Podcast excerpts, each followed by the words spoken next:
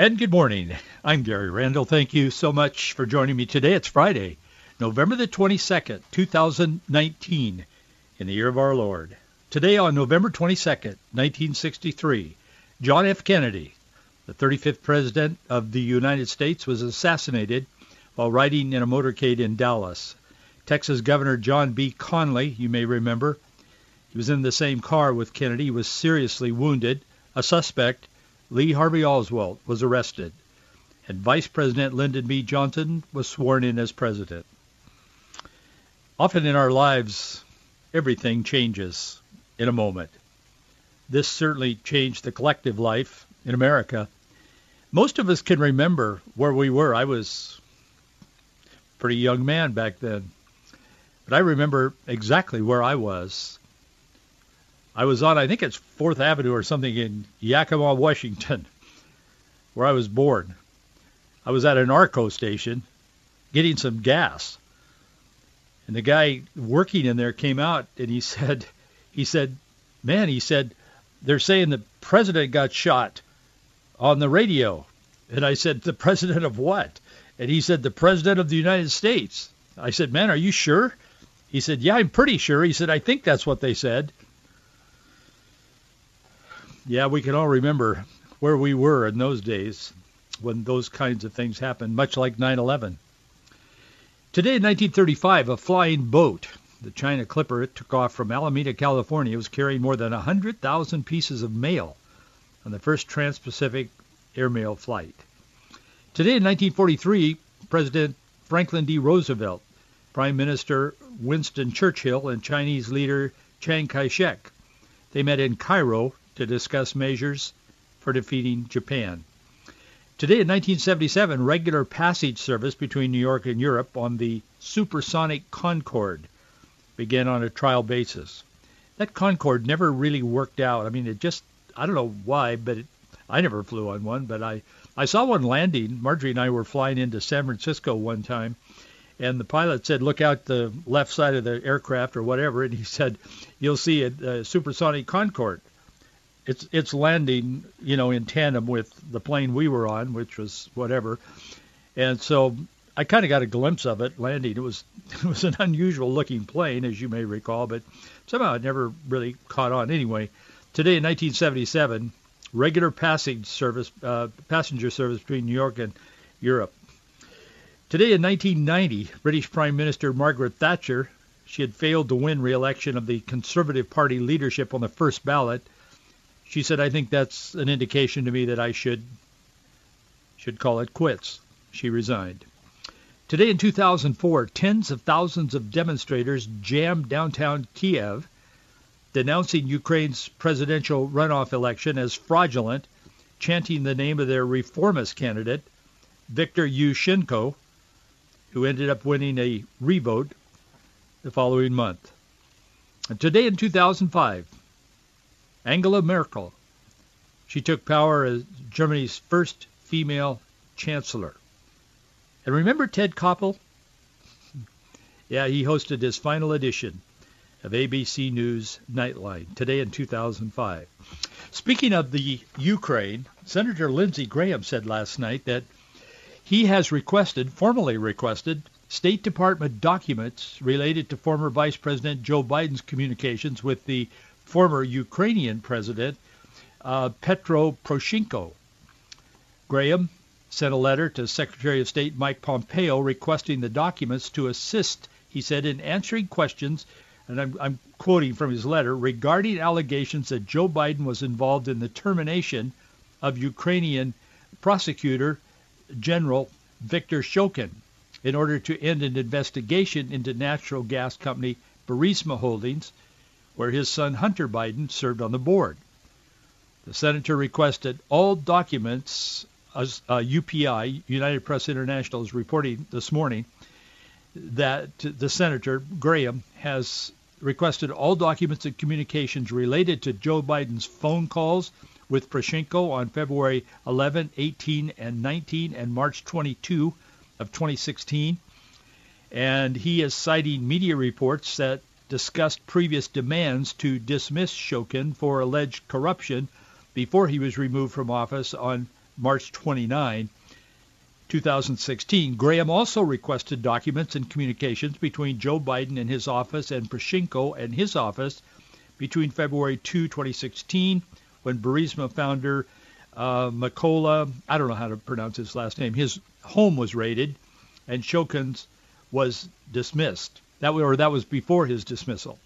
Finally, and lastly, Graham is seeking all documents and communications related to a meeting between Devon Archer, a business partner of Hunter Biden, and then Secretary of State John Kerry on March 2nd, 2016. You will recall that John Kerry's stepson was also involved with Hunter Biden in some uh, kind of sketchy business deals from everything I've ever read about it. Graham's request, UPI says, comes after two weeks of public testimony on the impeachment inquiry, inquiry into President Trump, which centers around a whistleblower's complaint that Trump withheld military aid from Ukraine in an attempt to pressure newly elected Ukrainian President uh, Zelensky to investigate Burisma and the Bidens. Now, I think they said they finished the inquiry. I doubt that they have unless they are beginning to see the futility of what they're doing. I know the press is spinning this in a very different way. I understand that. So you turn on the news, you know, in the mornings or five o'clock, six, six o'clock, ten o'clock, eleven, whatever you listen. It, hopefully not. You don't listen too much of that, but the news is spinning this in a everything I, I mentioned yesterday. Everything is kind of wrapped up in the word bombshell. This bomb, you know, I mean, okay, I feel blown up sometimes when I watch the news for a little while, but there isn't anything there really. And I'm not saying this as a partisan. I'm not in politics. I'm an ordained minister, a pastor my lifetime, throughout my lifetime, my adult lifetime. But I will tell you, there's nothing really there if you look at it, even halfway objectively. Of course, the conservatives of course, the evangelicals, tens of millions of us who voted for Trump, don't want him to be kicked out of office. I mean, I know Vice President Pence is standing in the wings. He's vice president. We get that. That's a good thing. But we don't want that to happen. Trump has been very favorable and very um, honest with the evangelical community. He told us going in what he would do if elected. And he's done or attempted to do everything he promised on his list and more on behalf of religious freedom, on behalf of helping Christians live out our faith in our culture, a culture that was created and founded by other Christians who were fleeing persecution in their own country. And they came to the New World to create America, the New World, what we know as the United States of America. So, of course, we don't want him kicked out, do we? I don't think most evangelicals do. But here's what's happening. All of this much to do about nothing. Every day the ratings have gone down. I mean, they've gone down to practically nothing, relatively speaking, to what what this should draw as far as viewers. And so they've ended the thing. There has been no revelation in this other than people uh, kind of enjoying their moment in the sun, their moment on stage, their moment, you know, with the floodlights on and so on. But here, here's the real deal, and I'll be talking more about this in the next couple of weeks when this actually happens. But the Internal Justice Department investigation, it's Horowitz, is the guy. They keep referring to it as the IG. That's the that's the investigation. It's internal and it's bipartisan. And most people, I mean, I don't, I'm not close to it, obviously, but I pay a lot of attention. But most of the people that I have a great deal of trust in that are speaking publicly and they are close to it, are saying this guy's going to lay it out. He's not partisan, and he's just going to lay it out. Whatever it is, it is, and that's what he will have found. It won't be a lot of his opinion. It will simply be facts. And that's what the Democrats are running from, and the progressives, all of them. They're running from this because they know that there's stuff going on in the background. The deep state is real, and they're trying. The deep state essentially is trying to remove Donald Trump and reverse the 2016 election, and they just can't let it go. That's what we're experiencing here in America today. So this this report is the is the report that is going to, if there is a bombshell, as they say, this will be it. And we now know that it's going to be released Uh, to the public, at least in part, on December 9. That's not that far away. Graham, Senator Lindsey Graham and his committee that he heads up in the Senate has already booked Horowitz, who is leading this investigation, internal investigation, to speak to the committee in a Senate hearing on December the 11th, two days after this is released to the public. And Lindsey Graham has already said it will be released. He said this is locked down and committed to. So he said it won't be put off or rescheduled or whatever. So the, the left knows that they haven't presented anything to America that would cause them to vote for them other than just ideology and hatred of Trump. And so all of this is coming coming down to a conclusion. And so it's going to be very important that we are informed and we pay attention to what's going on in our culture. Always is, but particularly over the next few weeks. I want to thank you for your support. This this program is completely funded by listeners who believe in what we're doing. I thank you for your notes, certainly your financial support, your prayer. I read every note that we get. We're getting more of them all the time. But this one says, Gary, I've been listening to you for about six months off and on. Well, now don't listen off and on. Listen every, no, but thank you. You've been listening to you for about six months off and on. More regular here lately. Thank you for your passion and your insight. My monthly budget limits me on what I can give, but I receive a profit share from my employer twice a year. With that, I can give you and a few others that I benefit from a, donation. I don't have a clue on what it costs to hear you on the radio, but I hope this will help. It does. Every bit. Doesn't matter how much or how little. Just do what you believe God leads you to do and what you're able to do. I believe God has called me to do this, and God will speak to hearts in appropriate ways. I know that's simple and it even sounds a little old-fashioned, doesn't it, in today's world? But that's what I believe, and that's how we live and continue to do what the Lord has led us to do. So you just do whatever you can do and whatever you feel led to do. But thank you in advance for being sensitive to God because I believe he will speak to hearts. There's no question in my mind about it because I can't do this alone. God knows how inept I am. I need others to stand with me. And I want to thank all of you who do, and I want to thank those of you who are about to. You're thinking about it. You're going to pray about it. You're going to join us. Our address is Box 399, Bellevue, Washington, 98009. Box 399, Bellevue, Washington, 98009. Former Vice President Al Gore, on Tuesday of this week, he started, then again yesterday, did the same thing. He's giving this speech, and he's talking about, he's just, you talk about passion.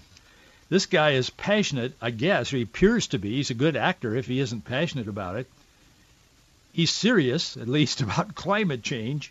And he's compare. He does this speech, and he did the same thing at Vanderbilt University and then at a different place. Uh, and he's comparing our current, and he's using the term now, climate crisis. He was the guy that kind of coined the global warming, I think, and then global, then climate change because everything got really cold, and he was standing in a snowstorm trying to sell climate global warming, and that wasn't playing very well, so they went to, to climate change. Now they've changed their the term to climate crisis. There's a lot on this, and I'll be talking about it more as over the next few days, I'm sure, as it's in the news. But anyway, Tuesday and again yesterday, or uh, yeah, yesterday, Al Gore gave this speech, and he's comparing the seriousness of climate change to the battles uh, fought in World War II and the September 11th. He said, and he was yelling when he said it, he said, this is Pearl Harbor. This is Midway. This is the Battle of the Bulge. This is 9-11. We have to rise to this challenge. We have to change. He called climate change, quote, the life and death struggle of people alive today. He said it's like Pearl Harbor. It's like World War II battles of Dunkirk and Midway. Wow. He's making hundreds of millions of dollars, a new book coming out. I don't know what he believes, but there's a there's a vast number of scientists who say this is not true. that isn't what's happening in our climate today. Has God called us to stewardship of his creation? Absolutely. Absolutely. Has God called us to foolishness and craziness and charlatans like Al Gore? No, not at all. Not at all. A lot of people are still wondering why Chick-fil-A did what they did. I mean, they just took a left turn, man. I mean, it caught me off guard, caught everybody off guard. I've quoted Huckabee and several others. It just, I mean, I was stunned. I couldn't believe it when I read that they were, you know, kind of dishing the the biblical Christian community when the six billion dollar company was built around evangelicalism and the beliefs of Dan Cathy's father, who founded the organization the, or the, the the chain of restaurants. Dr. Charles McVety He's the president of the Institute for Canadian Values. He said, I think I know why they did what they did. He told the press this morning. He said, I've been thinking about it. He said, I was devastated. He says, one clue. He said, I think this played a good part in their decision. He said, one clue to Chick-fil-A's new direction. He said, they hired Navigator. He said, it's the most powerful international lob- lobbying firm in Canada, and it's a part of their expansion Chick-fil-A's expansion into Canada. They have been targeting Canada, getting ready to go there, and they hired this Navigator. It's a, as I said, the most powerful international lobbying firm in the country. Navigator has an office in Toronto. They are now guiding Chick-fil-A, and Navigator is the number one homosexual lobbying firm in Canada. This man is a Christian. Dr. Charles McVety. I think he's right. I didn't know that before, but I just learned that today, this morning, in fact. He just said it, but I think he's right. During Wednesday night's Democratic presidential debate, no, you probably didn't remember that they had one. Most people didn't, honestly. And I wouldn't even bring it up, except something was said there that I think needs to be addressed for all of us who really seek the Lord and want to see godly virtue and values and principles in our culture, and particularly religious freedom. But during Wednesday night's Democratic presidential debate, MSNBC's Rachel Maddow, she says she asked the candidates who would intervene as president of all these people, this long line of people, dozen, two dozen, or what, whatever they are. She asked, she said, as president, if abortion access disappears in some states, she was referring to the states that are making new laws and so on. She said, as president, would you intervene? Well, Elizabeth Warren immediately responded, raised her hand, said, yeah, let me speak, and, and she spoke for her party. She said, I'm speaking for Democrats. Her response really tugged and pulled and stabbed at my pastor's heart. Given their position on the sanctity of life, I just had to wonder, how can six million self-identified evangelicals have voted for Hillary Clinton, who believes the same thing? I mean, there's no difference between these people in regards to the, to the sanctity of life. How could how could self-identified evangelicals, seven million of them, of us, vote for a Barack Obama? This is not political. Those of you who are thinking, boy, there he go. Uh, no, I'm not. This isn't political. This is spiritual. It's about God's Word. When Rachel Maddow asked if any of the candidates as president would intervene in state government should they continue to pass restrictive abortion laws, Warren said, I'm speaking for the party. Well, I don't speak for a party or the evangelical movement. Although I served on the board of the National Association of Evangelicals once, 50 million member Association. But I'm just speaking for myself as a concerned brother, as a fellow pilgrim. The religious left has adopted the secular progressive left's view on the value of life. Elizabeth said abortion rights are human rights. Are they? If they are, what about the other human involved? What about the baby that gets ripped out of its mother's womb and now taken apart, disassembled, and sold. That's what, where we are in America today with the left. She went on to say abortion rights are also economic rights. Understands this when someone makes, she said, this I'm quoting Elizabeth Warren, understand this when someone makes abortion illegal in America, rich women will still get abortions. It's just going to fall hard on poor women. It's going to fall hard on girls, women who don't even know that they're pregnant because they have been molested by an uncle.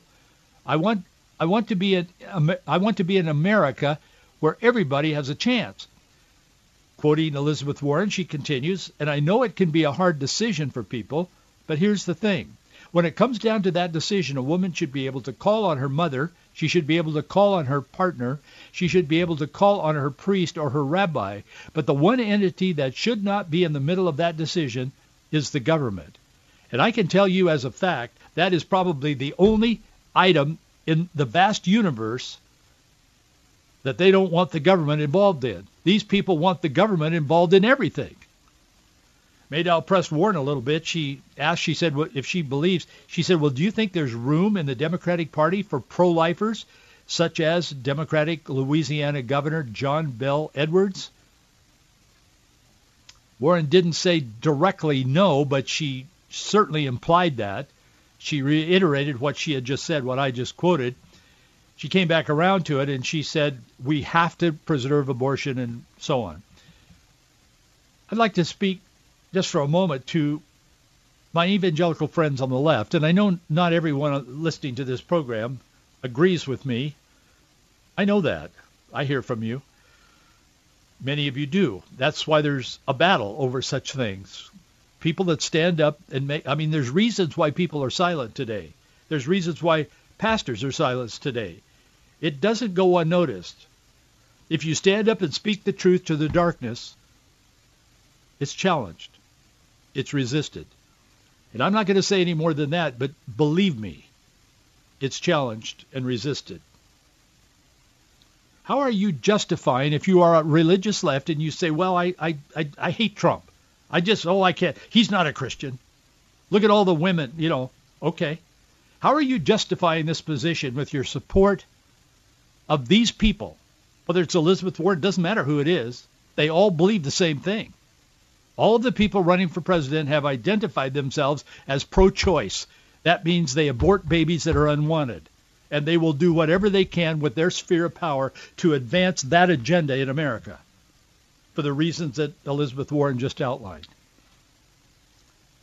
There's no spiritual or cultural consequences of advancing this disdain and this disregard for life made under the guise of human rights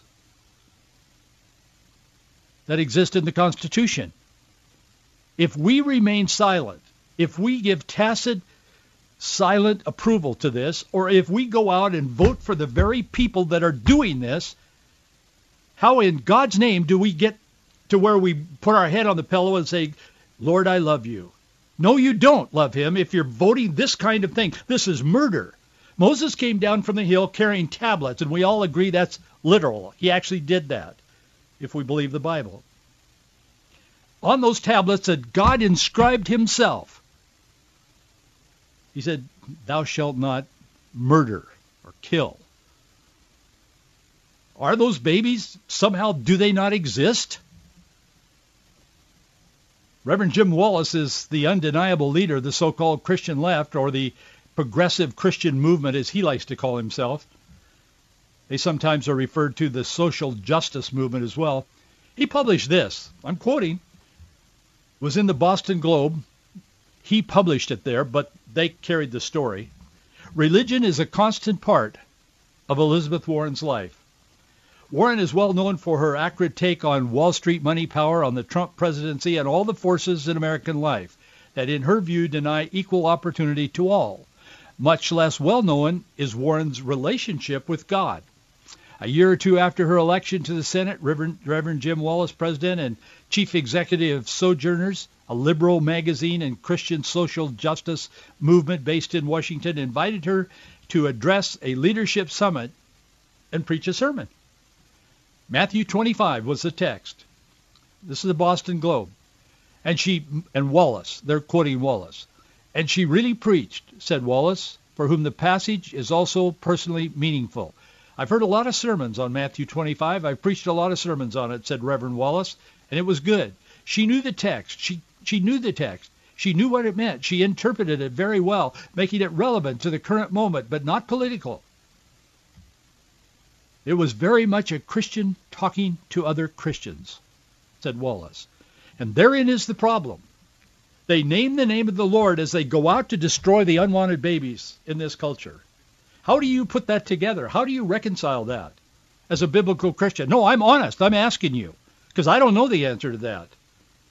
How do you say, I am a follower of Jesus Christ, I love Jesus, Lord, I love you, lead my life, forgive my sins, bless me, whatever, and then you turn around and you use the sacred right to vote to vote in people who, by their own admission, one of their main objectives is to advance abortion and run over anybody that tries to do otherwise.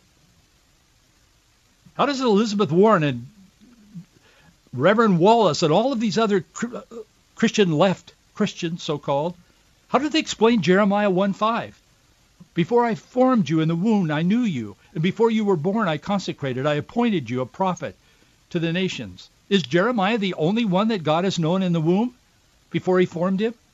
Are the 60 million unwanted babies that have been aborted by legalized, progressive, sanctioned abor- abortion industry, supported by Warren and Wallis and all the rest of them, are they unknown to God? Does God not know about those?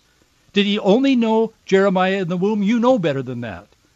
Was David the only one who was fearfully and wonderfully made? Psalm 139, 13, 14, 15, and 16. It talks about that. Many of us, most of us probably, are familiar with that. The psalmist wrote, For you formed my inward parts. You covered me in my mother's womb. I will praise you, for I am fearfully and wonderfully made. Marvelous are your works, and my soul knows very well. Yes, it does. My frame was not hidden from you when I was made in secret and skillfully wrought in the low, lowest parts of the earth. Your eyes saw my substance being yet unformed, and in your book they all were written, the days fashioned for me, when as yet there were none of them. Before my days on earth you knew me. God, you formed me. You made me. Is, is he the only one?